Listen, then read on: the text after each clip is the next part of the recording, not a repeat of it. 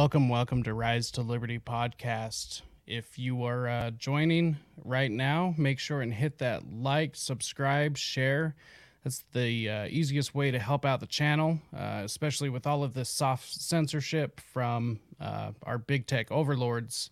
And uh, it's the best way to get this uh, message out to as many people as possible. So today I am joined by Freya Lee, a um, representative of Trans Against Groomers. How are you doing today, Freya? I'm doing okay. Crazy morning, like previously discussed. Yeah. Um, generally, that's been every morning for several months now, to be honest. I was waking up to a slog of information to comb through uh, of new information we find and research we've done and investigations we're currently doing uh, and to get more information out to the public to let people know what exactly we're fighting against New Armory here, despite all the propaganda to insanity to discredit us and our cause. Yeah. So, do you want to give a, a, a synopsis of, of exactly what Trans Against Groomers are, what what you're doing, what your mission statement is? So, Trans Against Groomers is a group of trans people that most of us were in Gays Against Groomers originally, and we formed a sister coalition because they kept denying we were even existing in Gays Against Groomers at all and denying that we were even part of it. And so we, we did tag to highlight the trans people and because of how many trans people were wanting to join up. Uh, right now, we currently have 15 on the roster um, but we have hundreds that are applying. We're just trying to set it up to streamline and do interview processes to add more people to our roster so we can reach a wider range of area to try and do as much good as we possibly can.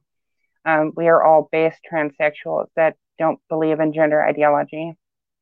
Uh, all of us are firmly rooted in our biology.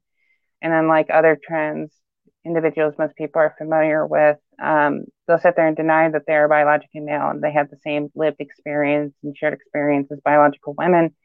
And we're like, well, no, because that erases them and us at the same time doing that. And and we are not the same lived experience. We go through a completely different lived experience growing up as the opposite sex and then tra- going through the process of transition. And that isn't the same as living as a biological woman um, to my dismay, I'll, I'll, never be have a period. I will never produce large gametes. Um, to be honest, I don't produce any gametes, but um, that that's the point is like trying to get the truth back out there, and we end up running like I have personally run into individuals like the one that I sent you last night, and that person is a vile monster, and yes. they represent everything that we fight against, and I've run into those personalities before on many occasions. And I was like, I can't believe they're not being banned. And I can't believe they're allowed to exist so openly and unchecked. And it bothers the living hell out of all of us that they're doing all this in our names and they're getting this far in our names using us as meat shields to their ideology while we're taking all the hits. And mm. it's ridiculous. Like, I would love to know per capita how many of the people are actually transsexuals and their movement versus the people that are pushing it the hardest and loudest because most of the time it's usually people that are have trans friends that they're fighting on behalf of and doing this for but they'll never say who their trans friend is and they never seem to join the conversations. It's always them puppeting out their trans friend and they're the reason for them doing this and them fighting for this. And it's like well i'm trans and i'm telling you i don't want this and i want nothing to do with this and all of us have have run into those problems. Like look at Buck Angel. Um, I've had yeah. so many people come after me over Buck Angel and his porn career, telling me how because Buck Angel did porn, um, that it's his fault that trans got mainstream. And I'm like, but that makes no sense because porn That's existed ridiculous. before Buck Angel. and and it, it drives me crazy and, and he gets attacked all the time for that. And there there is a sect of people that somehow reasonably in their mind delusionally in mind believe that if porn didn't exist trans women wouldn't exist and i don't even know how you can make that connection um Okay. Yeah, it's a Herculean That's the craziest thing I've ever heard, but that that's up there. But yeah, and hmm.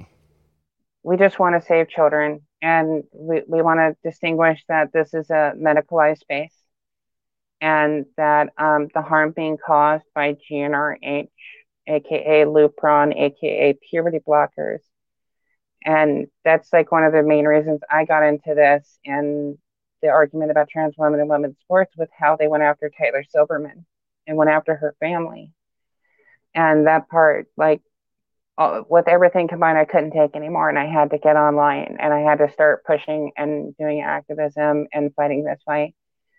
And like, we have literal doctor's offices and um, transition clinics and literal medical professionals lying about the harm caused by GnRH and they'll end up saying how it, it's completely reversible and it's like well how's how's sterilization reversible on top of that it's not like it reverses entropy and turns back time that they can go back to being 13 as soon as they stop taking lupron and it does cause harm to the pituitary gland too and there are so many side effects especially long term that people don't even consider we finally just got the fda to admit that there is bone density loss and osteoporosis and bone spurs and, and organ failure uh, related to Lupron and GnRH.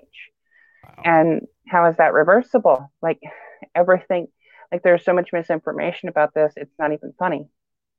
And like other information within the trans community, like um, what how D-trans are treated. And we wanted to create a space where we weren't rejecting D-trans and we were instead platforming them and letting them be heard.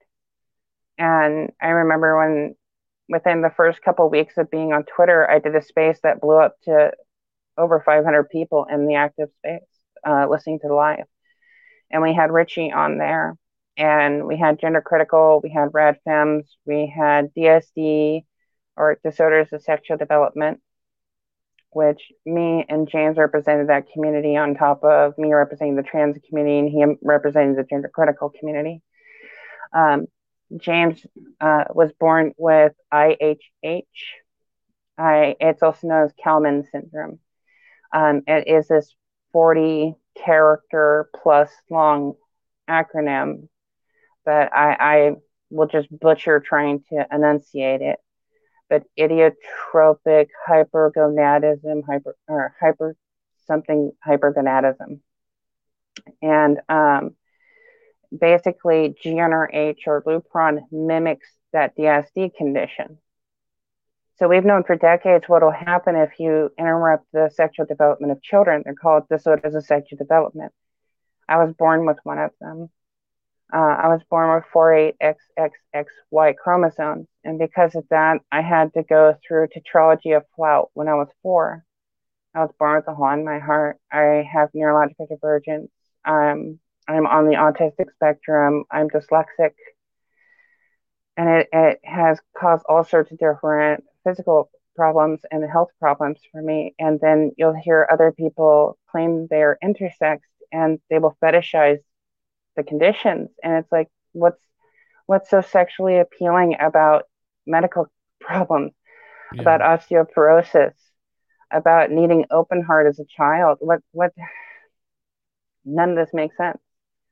And because of my dsd i believe it was because of me getting gender dysphoria I mean, I was born with gynecomastia, or I wasn't born with gynecomastia, but I developed gynecomastia in my teenage years. So moobs, yeah. For people who don't know what that is. And so, like, this isn't surgery, this is development. and where you can take hormones, you know, get breast too. But that's because they're mimicking DSD conditions. Um, I basically grew up with no body hair. And I had hair on my head, but no hair on my arms, no hair on my chest, legs, nothing. And um, you'll hear people talk about, well, I was born with both sets of sex organs. That doesn't exist. Doesn't happen. Any person who is based in reality in their transition can testify um, to the side effects uh, of transition. So when you block testosterone, it'll shut down your male anatomy, which will cause testicular atrophy. Because anybody who's gone through testicular atrophy, whether it be pain meds and it blocking um, testosterone production, um, it'll shrink your testicles down. And that's where it comes into the play. Well, what happens when you shut it off? It's going to do it within a month or two and it's going to atrophy your testicles completely. So, like, what's reversible about that? And, and, then you hear people talking about reversibility and transition. And I know several detransitions that argue that nothing about it is reversible. I remember um, having a conversation with Sarah Higdon and Scott Newgent and uh, my first attempt at a podcast. And I remember Scott talking to me about um, what am I supposed to do? Go around the rest of my life saying it's ma'am? and and he brings a very valid point. And so, like when it comes to detrans, I've been trying to get people and enlighten them on this reality. So, take someone like Shapeshifter. So, mm-hmm. Shapeshifter went through a male to female transition, bears those surgical nullification scars from, from how he describes it and then you turn around and you detransition and then shut down the other sexual functions you have to detransition back. Okay, that's when you'll have a human being literally sharing the male and female lived experience at that point in detransition through complete nullification. And that's where a lot of detransitioners aren't willing to surgically detransition, and people sit there and rail on them about it I, I have literally watched dozens of people go after shapeshifter and argue with them that they should medically detransition. And it's like, okay, well, I can understand getting the breast removed, especially when he is wanting to do that himself, but pushing him to like a phalloplasty and anything else is ridiculous. And he's never capable of going back. Heck, when he first started uh, testosterone, his body rejected it and had an allergic reaction to it and had to go to the jail.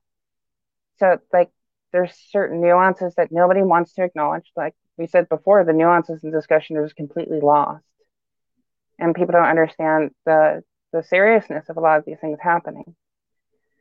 And you know, on on top of all that happening, to have people actively fighting for pedophilia, because that that's what's happening right now. People are fighting for the sexual citizenship of children. And we aren't going to allow that. I mean, what reasonable person would? I've never been capable of having children. I, I was never part of the gene pool. I never developed that function because of my DSD. Most, most people with DSDs cannot have children. And the more they get blurred in between, the less likelihood they can even conceive children. And it's not a matter of because I took testosterone or estrogen. DSDs do have that, that unfortunate reality. Not all DSD conditions prevent being able to have kids, but a good portion of them do. Yeah. So you take like Klinefelter syndrome, and a, a good portion of Klinefelter syndrome, you can't have kids, and most people don't find out till they try to have kids. So you'll end up having somebody at 25, 30 that finds out they have 47XXY Klinefelters and then run into that problem. And, you know, only certain conditions people will know sooner, say like CAH, and you'll have ambiguous genitalia, but they could still tell the difference between an enlarged clitoris and a micro penis. There's, there's a yeah. big difference between the two. Um, so there's just so much information that we've been trying desperately to get out there for people to hear and, and listen and try and restore some semblance of normality and, and raise them back into the conversation because we can't have important discussions anymore because people just cave to venom and vitriol every time now. And you're not allowed to have a different opinion than I am. You have to conform to the hive mind. You must join the grand balloon. And it's ridiculous. Yeah, and if you question the narrative, then all of a sudden you're the enemy. Right and so, then they come after you. So for anyone you know watching this that doesn't know, if you've been living under a rock, um, you you'll see uh, videos say on uh, like libs of TikTok um, showing some of the insanity of what one side says is everybody. Um, and so your organization exists to say, hey, whoa, whoa, this isn't this isn't everybody. This is a, a select group of people who have kind of hijacked um, our lived experience, well, like what we're going through, and are using it for, uh, you know, the the social advancement of pedophilia. Is that fair to say? I think it's fair to say a, a good portion of it's all rooted in gender ideology. So gender ideology boils down to that point where it's about uh, the sexual citizenship of children as one of the founding doctrines in their own philosophy. And the way they look at it is childhood innocence is a myth. And that they're empowering children with the right to say no and sexual citizenship. But what they're also doing is empowering them with the right to say yes to having sex. Yeah. And they think that because of the oppression of a thousand years of sexualization, where homosexuality just got somewhat normalized, that they need to liberate the other sexualities, and that includes zoophilia and pedophilia. And that's what they mean. When you hear them saying that it is because of sexual repression, it's not because they think you're not getting laid enough. It's because you're not allowing the other sexualities in their mind to exist publicly in the space where they're advocating, been advocating for decades, for a long time about this too. I mean, look at NAMBLA. Yeah. Back in the 70s, National Man Boy Love Association. And then let's go back 10 years where Dog and Dragon Kin were first making their emergence into the mainstream world. And you ended up having virtuous pedophile movement come forward. Now you have the MAPS movement, minor attracted people coming forward, and their new offspring of no MAPS, non offending minor attracted people. wow, they love their acronyms. Oh, I know. It's all about rebranding to put promote the same ideology that's existed forever. And it's like, okay, let's be real here. So if we go back to it, I could have swore it wasn't a thousand years where they were oppressing child exploitation and sexualization of children because I could have swore they were marrying off 14 year olds not too long ago. And that you had kings and monarchs and everyone sitting there marrying little children. And it's been throughout history, we've seen it. So yeah. pretending like for a thousand years that's been oppressed is, is nonsensical for one. Two, it is disgusting and messed up on all comprehensions to do that to a child. And we just want children to be left alone to grow up and be a kid, not push gender ideology, not push sexuality on them. And how many of us sat there getting mad 15 years ago about the amount of sexuality in Disney films? Yeah. And and they like to bring that up. It's like I'm not happy about those either.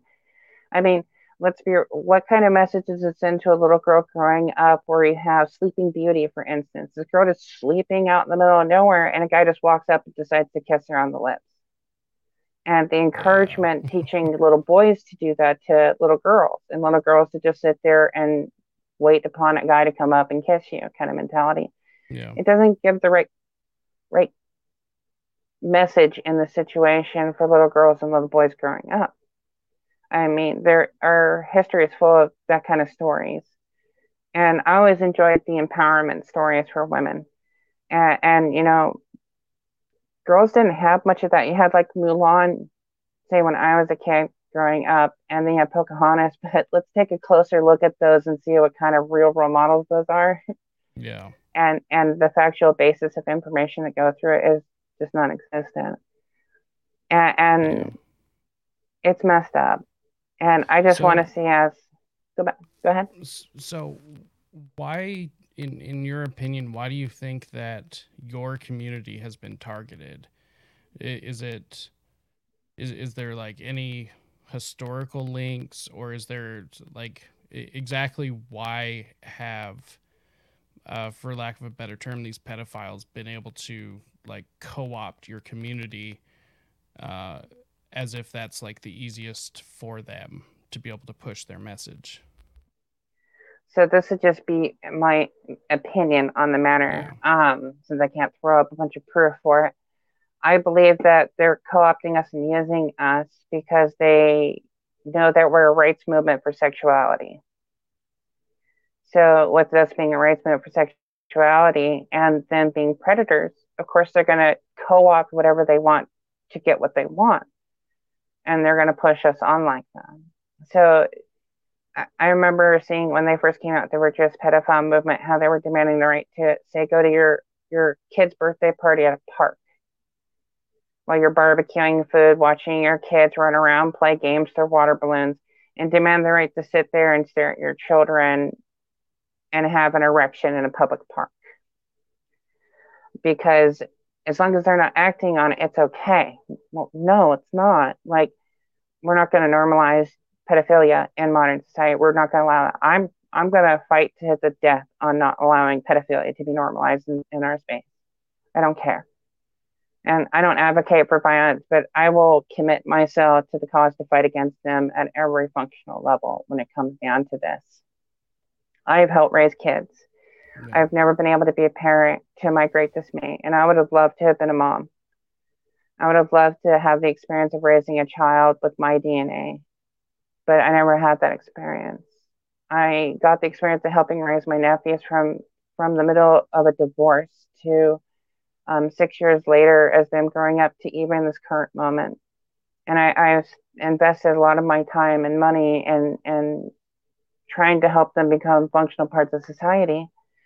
Um, so like I can completely relate because that was the only way I could get out that maternal instinct that I have, and all of us have maternal and paternal instincts naturally hardwired into us, which I, that's where I believe they're fighting against that, and they're expecting us to just sit back and do nothing.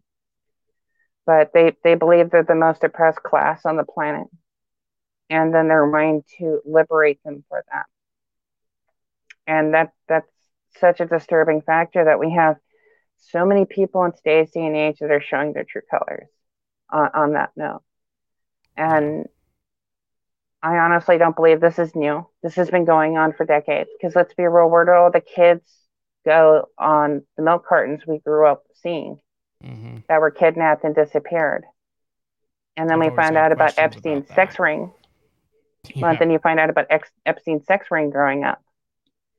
And then you start wondering about the, ap- the application of that with those disappearing kids in such large numbers and that's where we're at this current problem right now where they're tr- they can't hide no more. They didn't have amber alerts 50, uh, 20 30 years ago.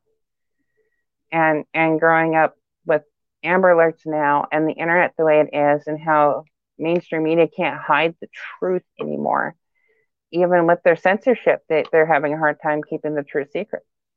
And now they're having to force it out to be normalized because they can't hide anymore. And they're getting called out more. And I remember over a year ago, I'd say about almost two years at this point, um, I remember having somebody that knew me from school. I did not remember them, but they went to school with me. Other people I went to school with remember them. But they like reach out to me and they found out I transitioned. And then I found out they just got released from prison and I try not to judge them for it to think about that. I try not to be that kind of person. And um, he just kept getting sexual and trying to take it the direction. And I was like, I apologize. I'm not here to fulfill your niche because you just got out of prison. That's I'm not doing that. I'm sorry. And then when he started sensing I was rejecting him, he turned around and like, oh, I'm trans. And then started asking me questions about transitioning to have me describe myself in a more private, nuanced conversation after just hitting on me and flirting with me. So and trying to get was, what he wanted in in a very uh, so I was thinking AGP. Way. So my first thought was AGP. Uh, just to be honest, I don't judge all AGPs. Not all AGPs are bad. I know plenty of uh, autogynephiles that are good, decent people that don't do that. Um, but when when paired with cluster Bs, it could be a little uh, cringy at, at times and uncomfortable for me. Um, well, anyways, with this personality, um, he started showing signs of autogynephilia, but I still kind of was giving him answers to his questions. And it's like, okay, well, you know what? Since you're asking me such deep personal questions, why were you in prison? And then he told me something that came off as a flat out lie. And I was like, if you if this is what I feel is your lie, what did you really do? So what he told me was he was on LimeWire and then he downloaded a movie that happened to be child porn. And then he was arrested by the FBI. And then I called in a few favors. I talked to a few friends that were paralegals, and then I had them pull his FBI record. So he actually owned and sold um, child porn down to three years old on LimeWire. And he was making money off of it. And it's all in the FBI case file. He was busted in a sting operation. It wasn't just a random chance, it was a full on sting. And then um, before I got that information, because time and, and waiting for that once I asked at that point, um, he started basically focusing on my state and with sealing records when you do your name and sex change. And then that terrified every core of my being because you have this registered pedophile that is trying to take advantage of the laws on sealing your name and records. So there's no record of you changing your name and sex. And he was wanting to exploit that as a sex offender to hide that he is a sex offender. And, and oh. that terrified me. So he was the only person I've ever doxed in my life. So I doxed him across the internet. Yeah. And wanted people to know this is a monster. I posted my conversation with him and, and made sure people knew this is the bad person and what they are and what they're about and why they were in jail for 10 years. And um, I don't regret doxing that person. I will take the punishment for admitting that I did that to somebody. I don't regret anything in this case. I don't regret in this case. Pedophiles should be called out when they're found. And I um, agree. I've run into other personalities like with lolicons. I've ran into lolicons throughout the years uh, with the circles I've been in. And it has just irked me on so many levels because most of the lolicons disgust me on such a different level than just a normal pedophile because they're pedophiles that know the law so well and terms of services so well they know how to break them without going over the line and getting banned all out. And it, it's scary. And they, you, they're relying upon ex- explain the difference real quick for people who might not know? Just, okay uh, so lolicons are, are the type of individuals that draw obsessed and specifically fap to drawings uh, of children in sexual provocative situations. And I don't recommend looking up lolicon. I don't. Yeah. You are not going to like what you find. Um, but they'll have it in their profile that they are a lolicon or they go to Lily Con. And a good portion of them are out in the open pedophiles. Uh, the person I sent you the screenshots of, they're an out in the open pedophile. I even asked them, so you're an out in the open pedophile? Yes. Yeah. Without any other context to it, just flat out yes. And then um, you Which, scroll through their you, timeline. That that was like I was telling you, just absolutely mind blowing. That mm-hmm. not only it does their mind function that way, um, but they are so open. It it was truly disturbing. It is. And and the reason why is because they're trying to socially engineer us through environmental conditioning that we are powerless to stop them, that they are protected, and we can't do anything except live in our disgust and hate of them. And so knowing we can't trying stop them. to um, include themselves under a protected class. Yes. Um, and they're trying to get that established and normalized in mainstream that way. It's all about so manipulation. Do what? What is the uh, pushback like? Because I, I assume there's there's uh, a faction within the trans community, uh, possibly even just like in the gay and lesbian community, that give you guys some real serious pushback for trying to address any of this? Yeah, so like uh, with the NOMAPs movement, they'll end up making the arguments that so you just want them to go back into hiding so we don't know they exist. And it's like, well, yeah, okay, so we're not normalizing them. They need help. They need to be incarcerated.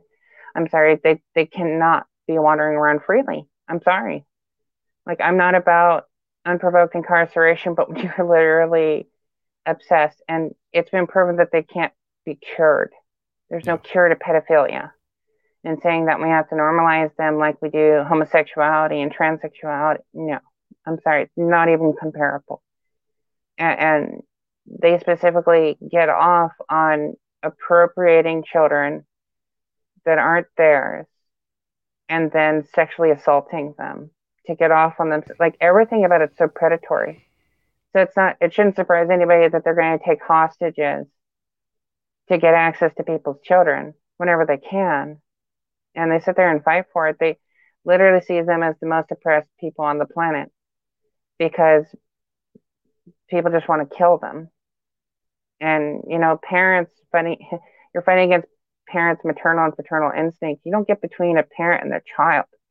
I am yeah. sorry. No. And thinking you have the right to go to that parent and be like, you have no right to stop me from your child. No. Oh my God. Like, I can't believe we're have like we have to have these arguments. Like I'm all yeah. about conversation and freedom of speech. My God. Like within reason. Everything is within reason. I'm not going to support free speech that condemns someone to death and, and sits there and tells people how they should be murdered. I'm not going to say that that's protected speech. I mean, there are certain things, somebody threatening harm on your children and family, that's not protected speech. Like there's yeah. reason, there's, there's reasonable levels to things. You can't just cross over. Like nothing to the point of fanaticism is ever good.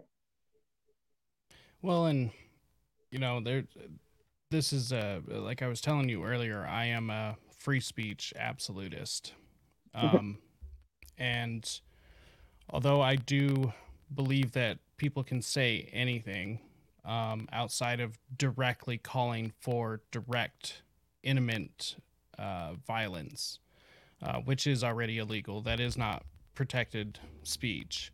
Right. Um, there are tons of terrible things that people can say, but I also believe that uh, you're not free from the response that you get from the general public and I believe shame is is a big part of this. And you know, when when you have certain ideas and certain beliefs, you need to be publicly shamed. You need to be publicly ostracized. Uh, that that's the other side of free speech. Right, and your speech in complement to that is also covered free speech. I mean, like I said, even with you being all about free speech, if you had a 50 year old band walk into a preschool and then start screaming how they wanted to sexually exploit a child, I'm sure your limits on free speech are going to hit a pretty solid brick wall there. and he has every right to say it, but he's also going to have to deal with the consequences of saying it. So, you know, there's that. That's the thing about life is, uh, you can do lots of things, but there's there's going to be consequences so that's uh that that's kind of interesting. Uh, I I was curious because I also agree that You know, it's been proven there's no cure.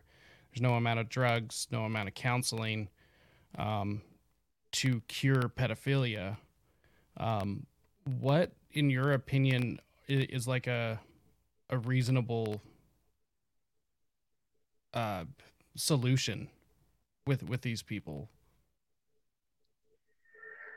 Well, I would be about having them incarcerated and then obviously getting mental and physical therapy to try and better understand how we can treat this problem.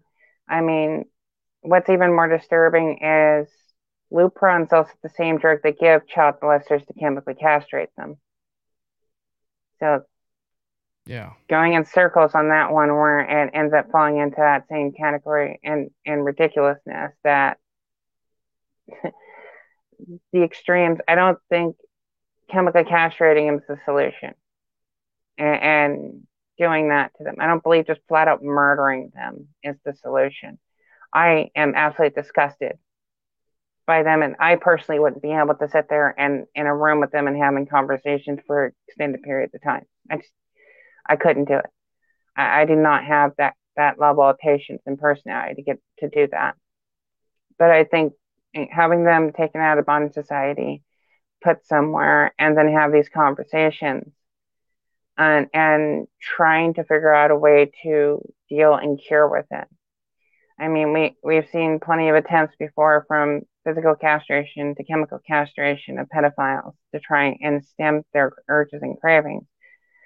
But so far, it's proved useless to stop them, and the repeat offenders will just keep repeating to offend, and they'll never stop. And unfortunately, because of the way things are, um, they've gotten really good with technology. And unfortunately, they're really like that's the part that bothers me is how technology has protected them so much and how they've relied upon that same technology for anonymity and to do what they're doing. Like that Lily Connor, I'm proof positive if we pull up their IP address, it's going to be masked or spoofed and it's not going to be their actual IP address. And that they they know the system so well to exploit it, like we said before with TOS and, and laws. And it yeah, just bothers right to the edge. Right. And and they do it just to provoke us. And where at first it was like this person's way too on the nose. But um I don't see any real viable solution to, to treat and deal with it at the current time. Um, especially when it comes to mental health and the DSM after everything that's happened, I have a hard time believing the DSM is that useful anymore in the modern era. And it's just full of so much nonsense.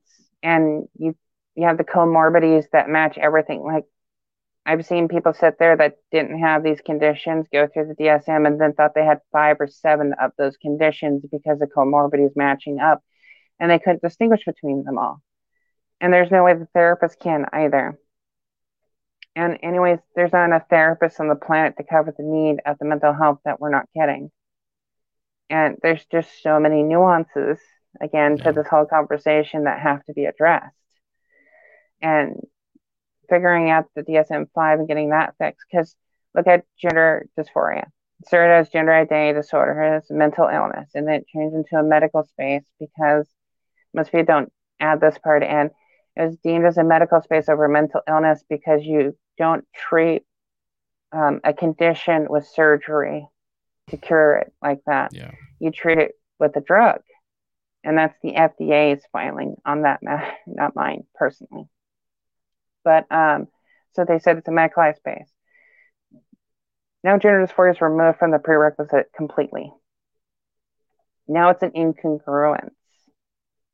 And they've muddled together transvestitism and transsexualism and everything else in between.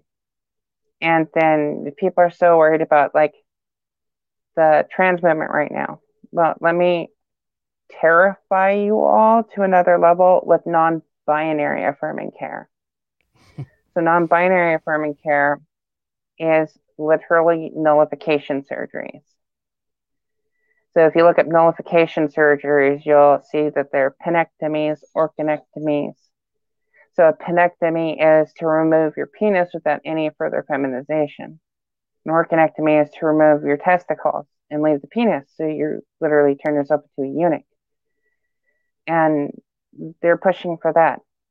And you'll hear like couples. Couples end up going through what I believe was an nullo surgery and had a double mastectomy to become more non-binary affirming. And oh my God, like non binary affirming care is everything we as transsexuals fought against and everything the DSD community has fought against. So, one of those nullification surgeries is a phallus saving vaginoplasty. So, you look like you have both sex organs, and it claims that you'll have a fully functional vagina. So it's just not as fully functional. And I question what this surgeon, doctor, and clinic think functionality is in regards to a vagina, first and foremost, with that statement. But the misinformation it gives to patients and misleads them and if they don't have a, a firm understanding of their biological function and health and how the surgery works, they'll be misled into that situation. And um, as somebody who's a transsexual, I, as much as people think I'd be all over a vaginal saving vaginoplasty, especially somebody in the DSD community, when I have gender dysphoria, the whole point is not having a penis. So keeping the penis for sexual function, like it defeats the whole purpose to that that procedure. And that's where it comes to it makes no sense on so many levels. And it's so dangerous and messed up. And then it representing everything we've fought so hard against for decades on these procedures and surgeries. And then we have people that are getting negative outcomes and doctors are being held responsible. And we have to sign all of our rights away on that note.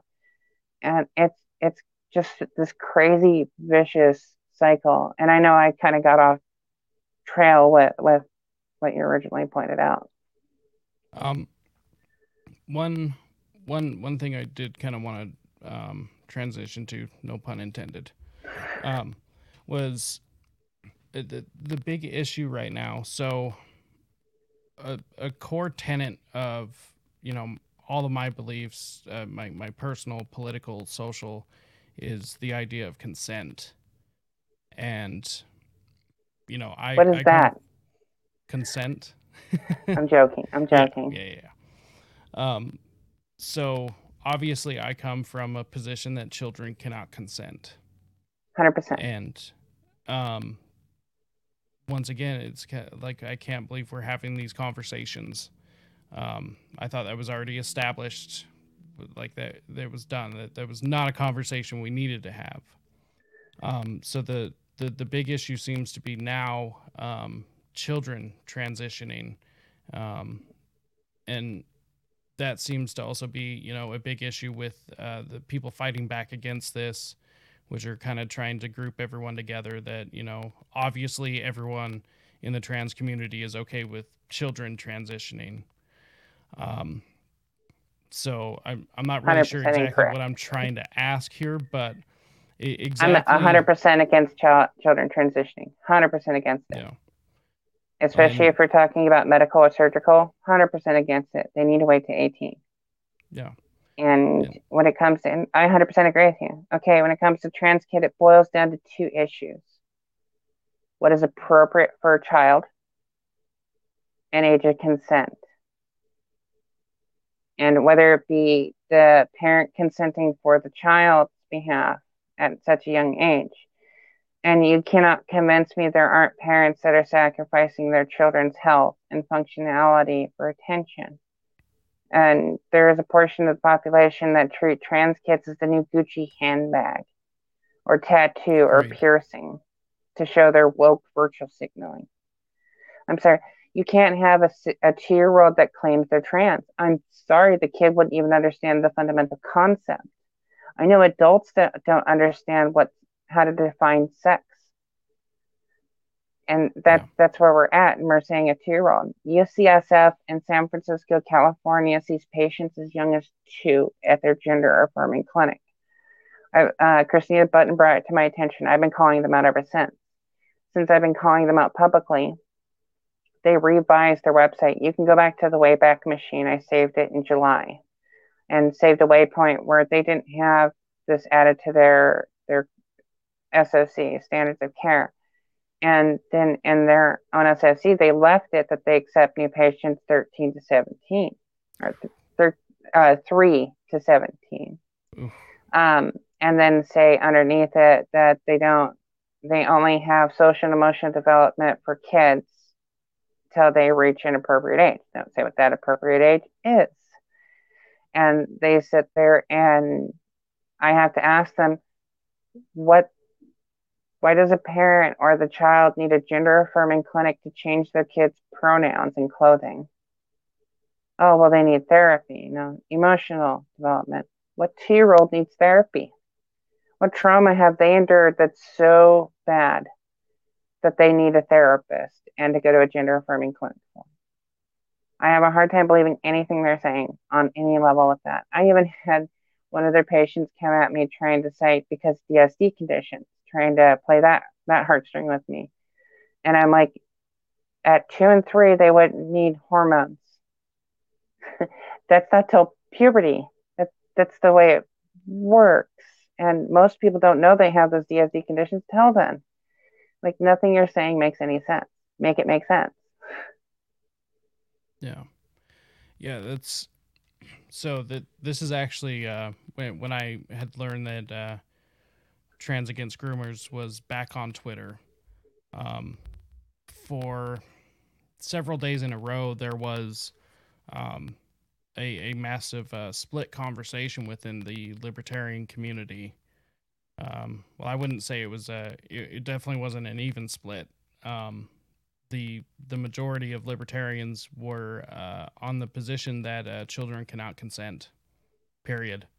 That that's what makes them partially children, you know.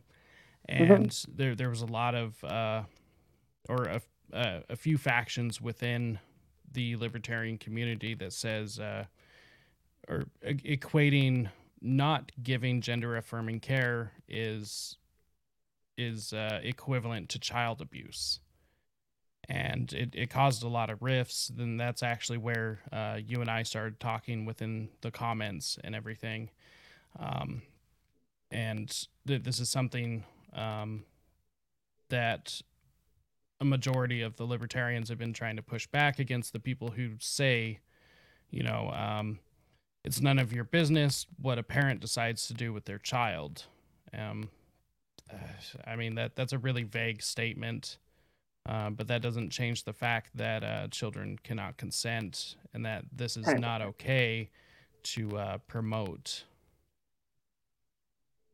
Oh, 100%. Okay, so like I said, I'm 100% against children transitioning. They can wait till 18. I'm not even, I'm still on the fence about even allowing them to socially transition. So, like, um, one thing people aren't going to understand is the difference between socially transitioning and gender nonconformity. So, social transition would be changing your pronouns and name and identifying that way versus you're just putting on clothing.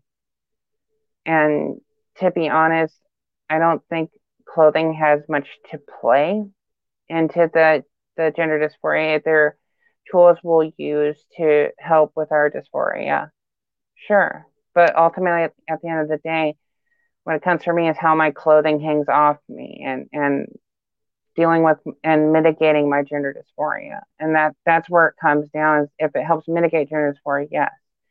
Nothing's going to cure it, but it can help lessen. So it's not so overwhelming and, and swallowing you whole in that sense it was anxiety and depression and ideation. And putting kids in that space. Um, so I agree with the desistance model. Um, so at 16, 80% of people who experience gender dysphoria desist. Well, beyond that, there's a subset, a small subset of people that don't desist, and that it stays with them forever. And that's where I think it's important to draw that line at 18, is because as somebody who unfortunately suffers from gender dysphoria, I wouldn't wish this on my worst enemy. Why the hell would I wish it on a kid?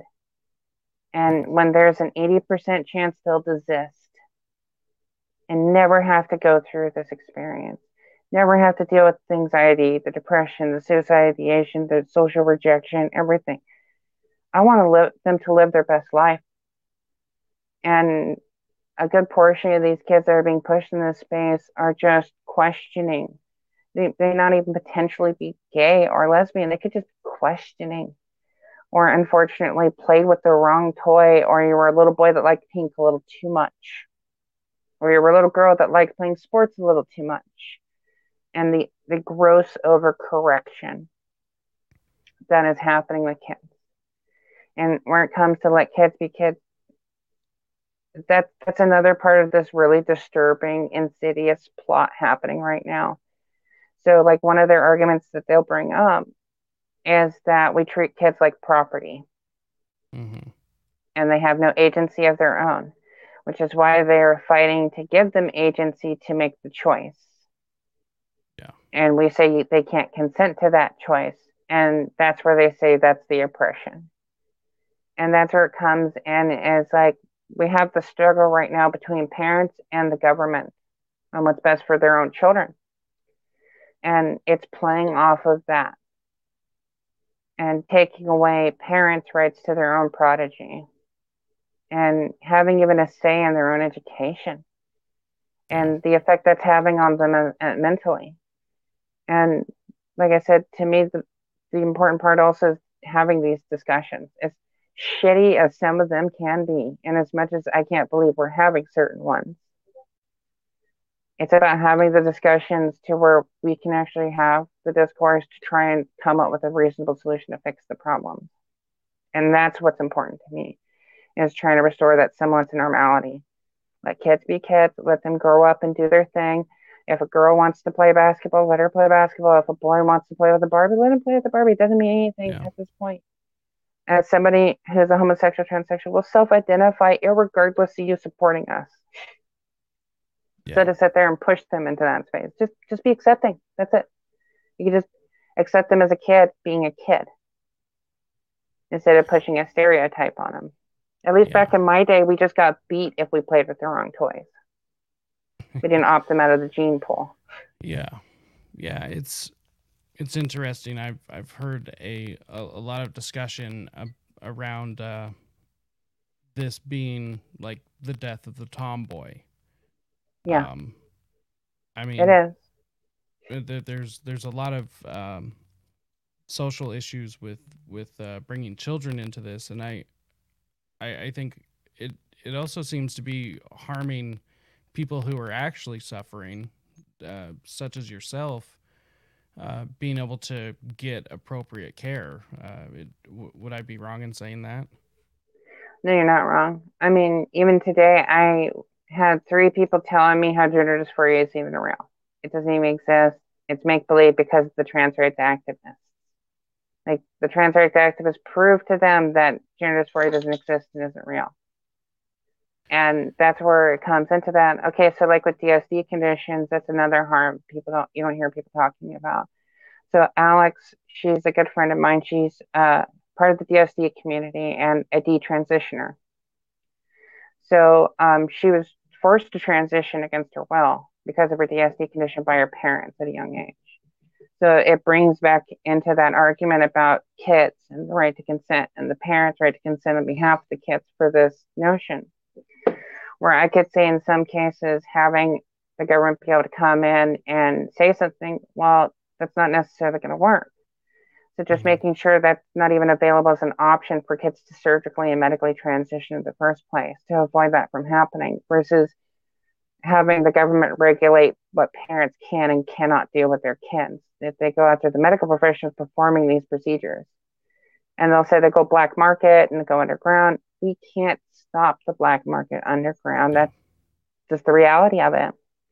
But that doesn't mean we have to go along with it. Okay, murder is illegal. That doesn't mean we have to support murderers in mm-hmm. murder in general to make no nuance, all black and white. It's either all good or it's not good. And and yeah, back in full circle again on every part of these conversations with this ideology. But I'm really worried about the parents. And that's one reason why like I'm recently going to be going to another school board meeting and speaking on behalf because a parent asked me to come and speak at their school board. I'm not going to say what school board it is. Yeah. I'm not trying to turn it into a political protest. I'm not trying to get a bunch of attention to the issue. I'm trying to go there and speak on the behalf of the parents as they requested. And sure, we can get the attention later. I'm not wanting the threats and the harm and then a mob of people bringing guns and body armor to a school. yeah. Because I wanted to say, hey, reading this book to a child is inappropriate and this is pornographic material you're you're putting in school libraries just to say that I don't I don't want to risk something like that happening, and I'm I'm worried about that because like I can't even go and speak out about an issue without that threat of violence coming after me. And I'm worried about me just going and speaking at a school, they'll bring violence to the schools. And and how that puts me in such a messed up space because I'm trying to do what's right for the parent, then ask me to be there speaking on their behalf. And then if I publicly state I'm going to be doing this, they'll come after the parent, they'll come after the schools, they'll go after the parent's kid in the school. And it's so sick and messed up. Like to the point where I'm, I feel shamed into silence, or else these situations happen. And they blame me for it. Like how much blame we've gotten for Club Q, the gay club that had the shooting in it. How much blame I even got because of my protest at a satanic goth gay bar with an 11 year old performer that was LARPing as a story hour, but having an 11 year old performer. And whose mom, her, whose drag mom has 12 counts of sexual abuse and exploitation. That is promoting an 11 year old kid to be in the satanic goth gay bar performing in a provocative way. And I remember having um, somebody come up to me and ask me, it's like, I watched her performance and it was pretty benign. And then you and I posted pictures from before and previous ones that weren't under the microscope, that didn't have police officers in the club. Yeah. And showed them how provocative it was to to let them know, okay, but what about this? How about coming here when we're not protesting them and they have thousands of people watching them? Like, see how she performs then. Tell me how comfortable you are about them making it rain $1 bills on an 11 year old girl. Or stand and, in front of a sign that says it ain't going to suck itself.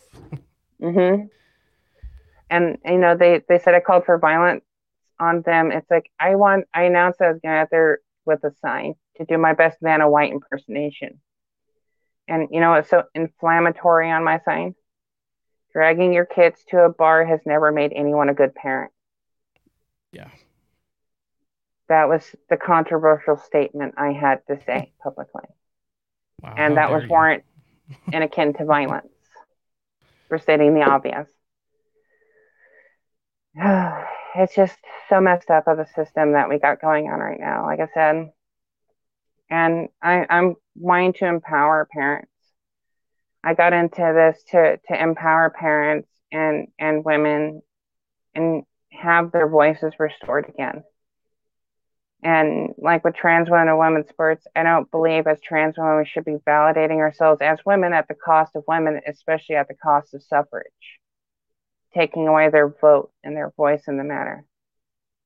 Yeah. And and I don't see that doing us any good on, on trying to fix this problem, especially restore our faith with women because of them they've irrevocably damaged our relationship with biological women where most of them would have been accepting of us except for a small proportion of them they've destroyed that and don't get me wrong the extremes uh, of feminism didn't help none either no uh, uh, let's the put blame it lies right and so two extremes don't actually come up with a decent solution. So they're both at fault for what's happening right now. And one wouldn't exist without the other. That's just the way that happens in the extreme circles, where we just need nuance again. We need the gray area so we can meet in the middle. But well, we won't allow anyone to have that. I'm I'm I'm definitely appreciative of your yourself, uh, the the people that you work with, your organization, because I truly believe that there is a overreaction in many instances or at least maybe not an overreaction but a misdirected reaction to where it is not obviously your entire community um, that is for this. There there are bad faith actors who maybe they deserve you know the reaction that's coming but there's it's once again that nuance. There's there's more than just this group. Right. and so you know that's one one reason i was really glad that you decided to do this and i i definitely thank you for doing this um because it, it's important for me. You know i i enjoy radical politics. I enjoy you know the the radical side of things but there there is a uh, a line that can be crossed. And i i think there's there's a line being crossed that is uh partially manufactured it seems as though um you know right wing commentators will not include this nuance. Um, left wing commentators are, and uh, of course I'm talking, you know, the the bigger podcast, right? Um, you know, the the Young Turks and everything, and any pushback against this at all is, you know, just transphobic, and you want people to die and all these like terrible things, and then the the right is saying all these things like all all trans people are coming after your kids, and it's that's unhealthy. That is completely oh, unhealthy oh, on both sides. 100% where there there are I will admit there are trans people that do believe that and are actually coming for your kids. Like you have Ellie who has doctors giving her prescriptions to send to children. And it's not a matter of checking to see if they're trans. They're not doing any medical check. They're just sending if you message her, she will send you pills, testosterone, just whatever you want. And that's where it comes down to that. It's like that's illegal on its own um, I could have swore testosterone was a Schedule Three drug, and that it had to be a prescription because how powerful of a drug it is, and the fact that that she's just sending them willy nilly to any kid that sends it to us, that's abuse and that is and so scary.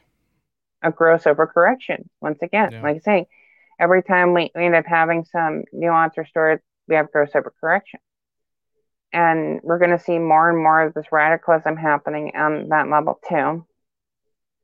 Sorry, I have to take the pup out potty. I'm gonna keep you with me. I'm just gonna be migrating. No worries. Yeah, the pup's whining at me. feel emptied. Yeah, it's it's oh, concerning. Oh, can you let me. him out? Yeah. I'm in a podcast. I was gonna bring Brenner in, but that's not a printer. That's a computer. All right, everyone watching, make sure and hit the like, subscribe, and share button. These are the conversations that need to get out to people, and these are incredibly important conversations that will help move the needle in the correct direction. Hoping. Fingers yes. crossed on that one. Let me tell you, because uh, I'd like to see us be able to function as a society and be happy and like I say, if they never would have gone after people's kids, this would be a completely different time and discussion. Yeah. But we can't stop pedophiles from being predators, unfortunately. And predators will prey upon people, and that's what they do. And that's where we're at. So. I, I want, like, that's another thing, like, I thought was so important to our movement. What was the parents that have been on the fence, but all their instincts are firing, telling them this is wrong. And then being able to go to those parents and be like, you're 100% correct. Everything about this is wrong. Your fears are valid. Keep fighting and keep speaking out against it. Like, just that is so, so important to a lot of people and a lot of parents from my experience. I've had lots of parents come to me and tell me, thank you for that. And and then women too. And seeing them round their voices in trans women's sports, and then me saying the things they can't get away with without being called a, a phobe and canceled for for the very thought. Yeah, and it's like, well, no. and like I remember parents saying, "I can't get away with saying what you say," and I'm like, "I don't get away with it. What are you talking about? I'm full on canceled." yeah, I've got a target on my back. while ago. I'm saying these things because they they can't double cancel me. They've canceled me as far as they can. Yeah. And that's the reason why I cover my face and why I hide and I don't don't use my name I go by in, in real life. It's because of that reason. And it's never ending. I've still had people find me in real life. And it, it's terrifying. Because it's it's not like I have a fan that comes out and be like, "Oh my God, Freya!" No, no, it's it's all been hate. I've yet to have a. I take that back. I have had a couple positive moments from parents that I went and spoke out on their behalf for. I had a positive impact there. Like at the protest, I had people screaming um, anti-gay slurs behind me, and then I had people in front of me condemning me for for standing against them, and then threatening me with violence. And yeah, uh, the transphobes won't save you, Freya. Better be ready. We're coming. It's, it's as they're all standing up the guns that uh, people will go to, um, to push this, um, which is you know one one consideration I've I've taken into account, um, even just talking about this subject. Mm-hmm. Um, it it it seems that uh, as as it gets more extreme, it gets more and more dangerous.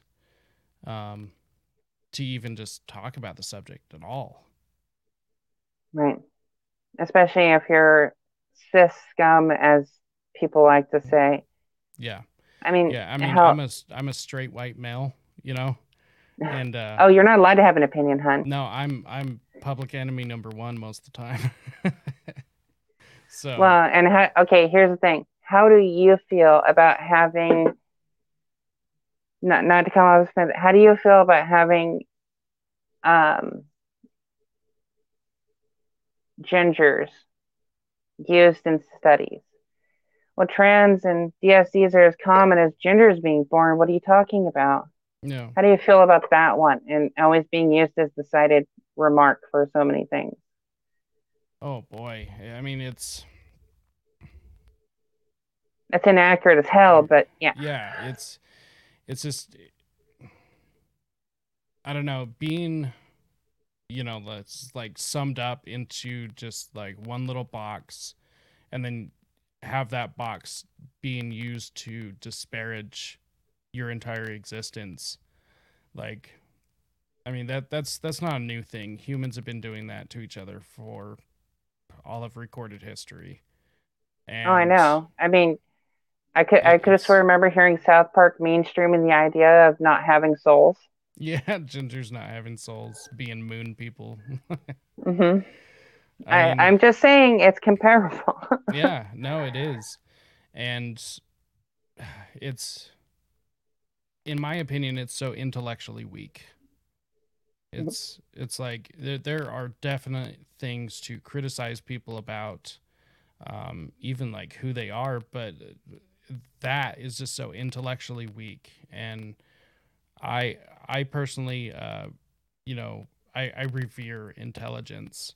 And so these these weak arguments, for one, just makes me roll my eyes, but it makes me sick that it's like you you can't even do better than that. Like you've just got to come after my gender or my uh, my skin color, which is like as important as the color of my hair. You know, it's like, right. If you're gonna insult me, at least do so intelligently. Well, no, they just can't disparage against class of people because why not? I mean, God it's not even a true argument. So, like the the statement of people born with DSD conditions is as many as people born as ginger, completely false.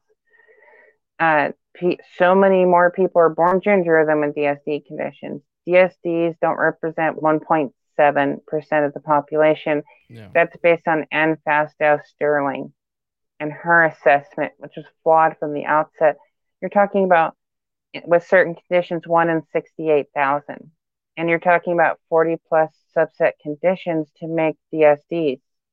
So DSDs is an umbrella term that adds together 40 different conditions. If you took each individual condition, you're talking one in, in 68,000, one in 157,000, and so on and so forth to rarity. And that's not going to equal out to that same amount of number. Even if you group them all together, it equals out to 0.05 to 0.02% of the population is born with the DSD condition. And even then, depending upon their condition, it has even more rarity attached to it. You're more likely to be born 47 XY Klinefelters as a male than you are to be born with CAH as a male. And CAH is one of the two conditions that. Be, you're more likely to be born with autism. Yeah. Well, yeah, you unfortunately, uh, yeah. can't really argue so, much about that part. Being on the autistic spectrum. Yeah, that's myself. that's wild. Those numbers, though. Right. And, and that's where it comes into the conflation. And it depends upon which area you're considering. So that the is that the statistic for United States or is that statistic for Europe on birth rates? Because they're different, uh, depending yeah. upon where you're talking about. And that's where I'm saying it's like it makes no sense that the information is getting conflated and people are just gobbling it up because they don't know anything different. Like I said, uh, so what is a how many sexes are there in your mind? And what is the defining characteristic between the two sexes? Um, I mean the the two I mean the characteristics between the two sexes oh boy, I mean of of course there's there's physical um whereas and there's uh you know different genitalia, uh different mm-hmm. abilities physically. Um but yeah, men that can be born with boobs mm-hmm. just as much as a woman's born with boobs. Yeah. So, and what's the dif- difference between secondary characteristics? Secondary characteristics, I think, play less of a role as versus, uh, you know, being able to birth a child naturally. Uh, Correct. Uh, having ovaries. And that's so that's where it comes down to is gametes or yeah. gametes, depending upon how you want to enunciate. So what I've been saying is sex is based on gametes and gamete pathways. So what is a gamete? You know? No. Okay, so a gamete is a sperm or an egg. So you have static large gametes, which are eggs, and then you have moving uh, small gametes, which are sperm. Mm-hmm um, that's one of the reasons why I like to tell TRAs. It's like you wouldn't know what a gamete is if it was bukkake on your face. so, um, what's in between a sperm and an egg? If there's an intersex, which I hate that misnomer, but what is what's in between a sperm and an egg? Because I thought a speg was just a fertilized egg. Okay, so I'm I'm not sure what would it be in between. Nothing. So, like, okay. what the joke has always been is there's a speg in between a sperm and an egg, yeah. but a speg is just a fertilized egg. That's all it is. And unless we're talking about deformity levels, so you have a, a deformity chart going off like the difference between Cro-Magnon man and Homo sapien. So, I mean, like, what are we really talking about here? Yeah. There's no spectrum. So when the spectrum argument started failing because of people at DSDs coming forward and speaking out, they went to the bimodal spectrum argument. So now it's a bimodal system. You can't have a bimodal system without a third subset in the category mm-hmm. because you have to have an in between, a perfectly in between, and that doesn't exist in human nature. Which now, if you're talking about starfish, kinda, which also kind of uh, disproves the the non-binary as if you were non-binary then you're separate which creates a binary so can you defi- define non-binary or defend non-binary without using trans or dsd conditions? No. Exactly. I, I have yet to hear any uh, argument that could. I have okay the only argument i have heard is um detransitioners. Okay. Only argument I've heard is detransitioners because of surgical and user intervention has changed to where they could, if they wanted to quantify as a non binary, because they've been removed from that system. And people have gone through nullification surgery, technically could fall into that realm because they nullified themselves. They're yeah. still biologically male or female, just like a DSD condition. And that's where it comes in as transition is like mirroring DSD conditions artificially. Okay. And that's where we come into this. And where I don't want people to think DSDs are trans, they are completely different. You are born with the DSD condition. You don't get a say in the matter. It happens at no. conception. It happens when your parents first have sex and the XX and XY chromosomes first meet to pair to form a, a child so, so that's where it comes into that matter. And have transition, which try and use DSD conditions to help advise them to do the transition. So saying they're the same is just disingenuous and, and messed up to people born with DSDs because we don't get a say in this. We're born here. We don't like. I grew up looking extremely feminine body wise, and I couldn't do anything about that. That wasn't me making a choice. I had to go on HRT no matter what I decided. And that's just the reality of the situation. Somebody with Kallmann, Kallmann syndrome has to go on testosterone. Somebody with Klinefelter's has to go on testosterone. Their body doesn't produce enough of it to function. Which the these would be appropriate medical cases, right, for a doctor to step in medically. Right, and that's why I don't believe banning these medications is a solution either, yeah. because people born with DSD conditions. And like um, when trans against groomers and gays against groomers, I started asking questions like, what about the kids already stuck here? What about the kids that are already here? Most of our messages are aimed before they transition. What about the ones that are already here? Yeah. And we agree with like grandfathering because it would not benefit them whatsoever to just cut them off of their hormones. And that would just send them into chaos. And depending upon how long they've been on the hormones and blockers, they may not be able to stop and go back. Like we discussed before, once you cross this line and you're here, there there is no reversibility. So like when you have a 16 year old kid that had been in it for three years and they've been on Lupron and testosterone or estrogen, and then they can't produce their own anymore. And they're still going to need HRT no matter what direction they go. Yeah.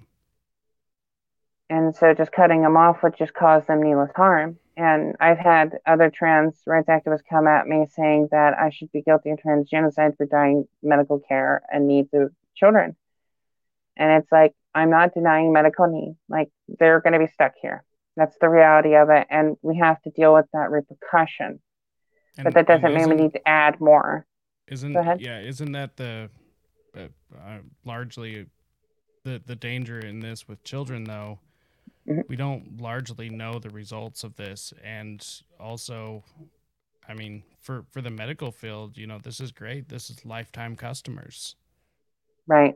1.3 to 1.6 million per child yeah. for life. And that's, I was just reading, uh, it's like a 1.9 billion dollar industry right now and it's expected to reach 5 billion by 2030 which is right I mean, where, that's not the, even uh, including non-binary affirming care, mind you. That's just yeah. transgender care. So imagine which, two of those. Which seems there are more non-binary a, than trans. Whew. Wow, it, it, just seems to be a uh, violation of the Hippocratic Oath, as if uh, we don't know. The HIPAA, what's that? Hippocratic Oath. I, I don't understand to to not cause harm to your patients. So what does that mean? That doesn't make sense. I'm being facetious. I'm yeah. sorry. No, you're good. I got you. Um, it. I don't know where where's the responsibility on behalf of the medical industry. Oh, that's what I've been saying. Okay, how do you have informed consent when your own medical professions are hiding the truth of the repercussions? Yeah. I mean, it wasn't only till recent that detransitioners have been listened to in the first place. They've been mostly silenced and suppressed. Which and, seems to be exactly who we should be listening to uh, re- regarding 100%. all of this. They've been through it. 100%. So, like, before I got long into my transition, one of my mentors um, that I met, um, love her to death I won't name her because she's in the closet and she doesn't want any part of this this stuff. But anyways, her lived experience unfortunately mirrored Richie's one for one. So couldn't feel anything below the waist. Was incontinent. And when when she tried to go back to testosterone, um, have you ever heard of phantom limb syndrome? Yes. Imagine having phantom limb syndrome after you had a vaginoplasty. Mm. So imagine you have Sounds like hell. phantom morning wood. Wow. Imagine going through like that hell. unfortunate experience. So, with her particular situation, she had a choice. Estradiol is a diuretic, also known as a water pill, which means it makes us go pee a lot. So, when you're incontinent and it's going to make you pee more often, or you have phantom morning wood, choose your personal hell at this current moment. And, you know, that's where a lot of this comes into play is like she didn't know going into that that was going to be the repercussions. And because she signed that paper and the doctor messed up, it doesn't matter how the doctor messed up or what he did to mess up. It's automatically he is without blame and it's all on the patient. And that's messed up. Yeah. The doctors are absolved of all guilt and any blame, and the quality of care comes into question on that level too. And you know, so many people that didn't get the the informed consent that they deserve to get. Shapeshifter swears up and down she didn't get informed consent. Chloe says, How could she have informed consent when she was 13 when she made these choices? And her parents were told that their daughter would kill themselves if they didn't do this. Has the parent make an informed consent? Yeah. Seems like manipulation from from all ends. Right. And okay, here's another thing. How do I trust as a trans person who's been in this space, who's been harmed by it in more ways than one? How can we be reasonably expected to trust the doctors, the therapists, the the pharmacists even anymore? How can we trust anyone in the medicalized space? Look at what COVID and what that did with Oh, yeah. vaccines mandates and pushing forced medical treatments, even into jobs on people. All of it around the same time, mind you. Yeah. And then SB 107 in California, trans sanctuary state, where they'll rip your kids from your arms, throw you in prison for neglect and abuse, and then transition your kid while taking these vulnerable, hurt kids that they say were so traumatized being in their family that they ripped them from their families, kicking and screaming, and then immediately throw them into foster care. It just has care written all over it, doesn't it? You know, it has that that sentimental caring. ring to me, Yeah. and that's where it's at. And it, that, that's been the biggest problem here is we have all these cosmetic values that are, are care that aren't care. It's just another shell game to manipulate and, and get control and power over people. Nobody is doing anything for the right things anymore. And that part disturbs me. Like nobody in gag or tag are making money off this. I'm doing this out of my own pocket. When I drop $100 in gas to go over somewhere to speak, I drop $100 in, out of my own pocket that I work for to speak. The only money I'm making to this current day, and I didn't plan to change it, was from my job that I work 40 to 60 hours a week on. Yeah. And we get called, um, you know, grifters that were paid grifters that were, were hired to do all these detrimental things to the community. It's like, that's not true. We disagree with you. That's it. Like, Yeah. Anything to assassinate all of our characters for speaking out against it. And if that doesn't drive you to speak out more, I don't know what will. So we'll we'll start wrapping up here because I don't want to keep you too Sure. long. Um, where or what what is uh, you know, some some of the current goals of your organization? Like where where do you see the organization a year from now? A year from now, we're going to be in the heat of it for sure. Uh, it's going to be crazy. Uh, we have a lot of things in, in the works right now. Um, from moving forward to speaking out at school councils, um, speaking at city council meetings, um, protests, and everything we have in the works currently, which I can't go into too much detail on. But we have a lot of events that we have planned, and and we are going to be moving forward, uh, recruiting more people into our organization to have a wider reach. I would like to see a, a trans against groomers in every state, at least a handful of us. I know there aren't as many base transsexuals as there are gay people in the world, so we're not going to be able to compete with GAG's numbers. But having trans people that are, are protected and wanting to have their voice that will be augmented by gays against groomers in, in this fight. Um, I would like to see us get another state to ban medical transition for minors. We've gotten it done in three states so far. Um, the lovely shapeshifter and Chloe Cole um, took part in Florida in getting medical transition in Florida banned for children.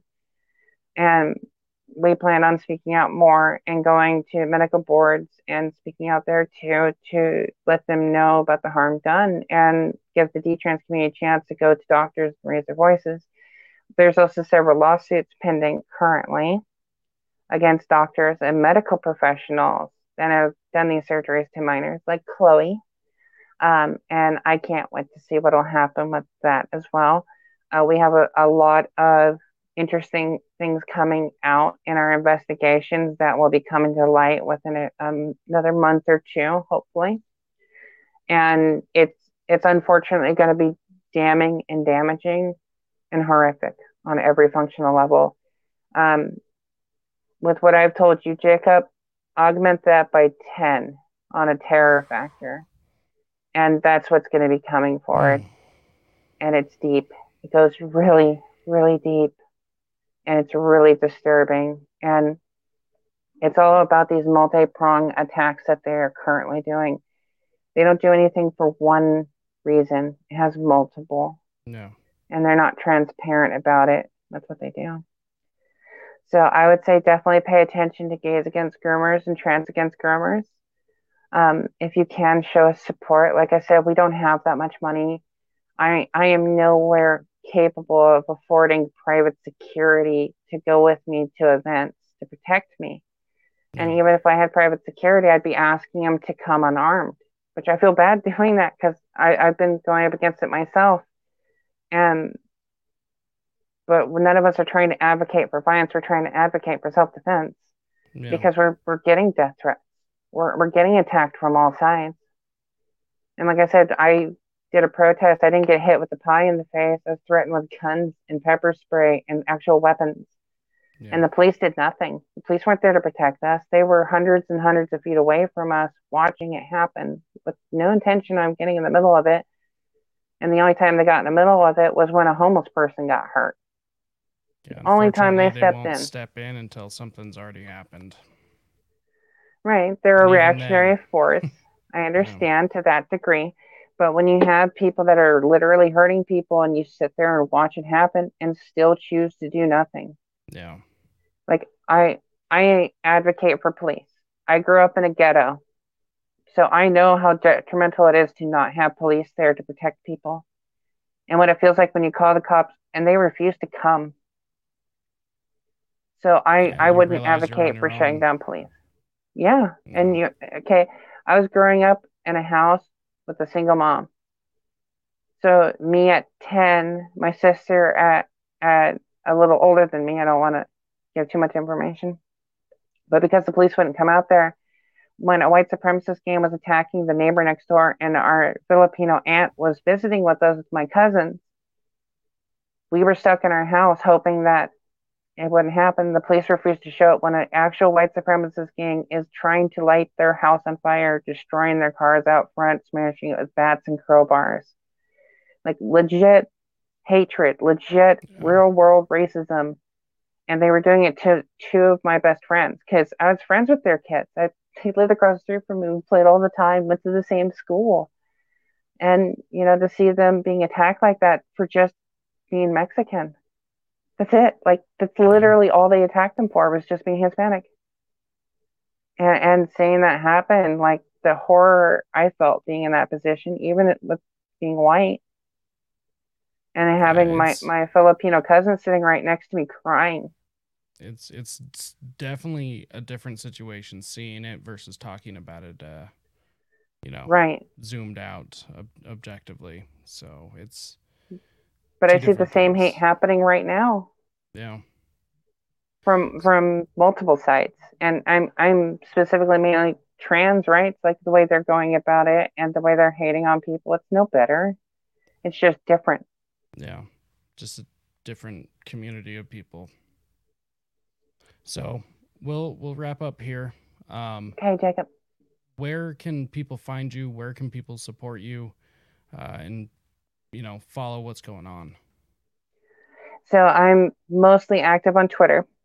Uh, you can find me at Freya Lee five eight zero six on Twitter. You'll I'll be under the same handle on Instagram as well, and I post there sometimes too. Um, I do have a Facebook account under Freya Lee.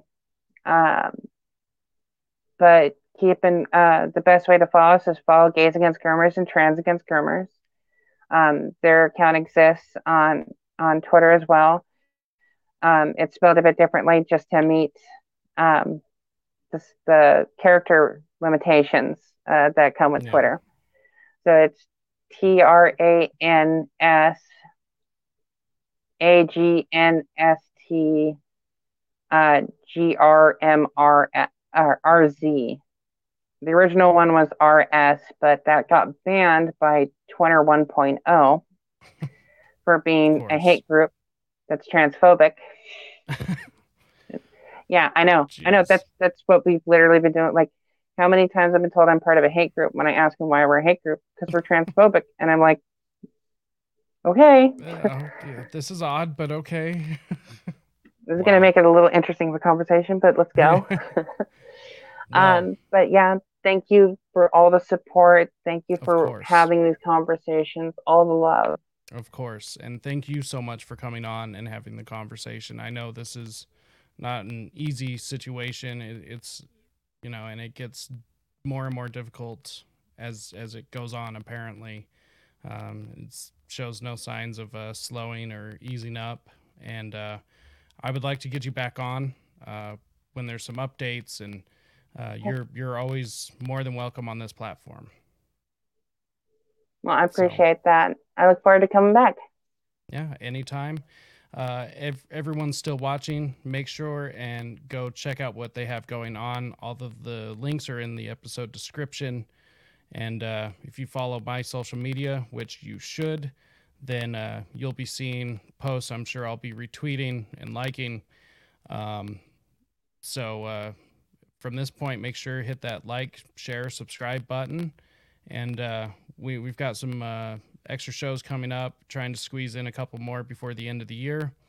Uh, got some good uh, philosophical conversations coming up, and uh, you know, trying to highlight what everyone else has going on in the uh, liberty movement, the freedom space, uh, because this is what it's about, and you know, we're all trying to hope for, hope for, and fight for a better world, and uh, that's what's important to me. And that's what is important to the people I like to highlight.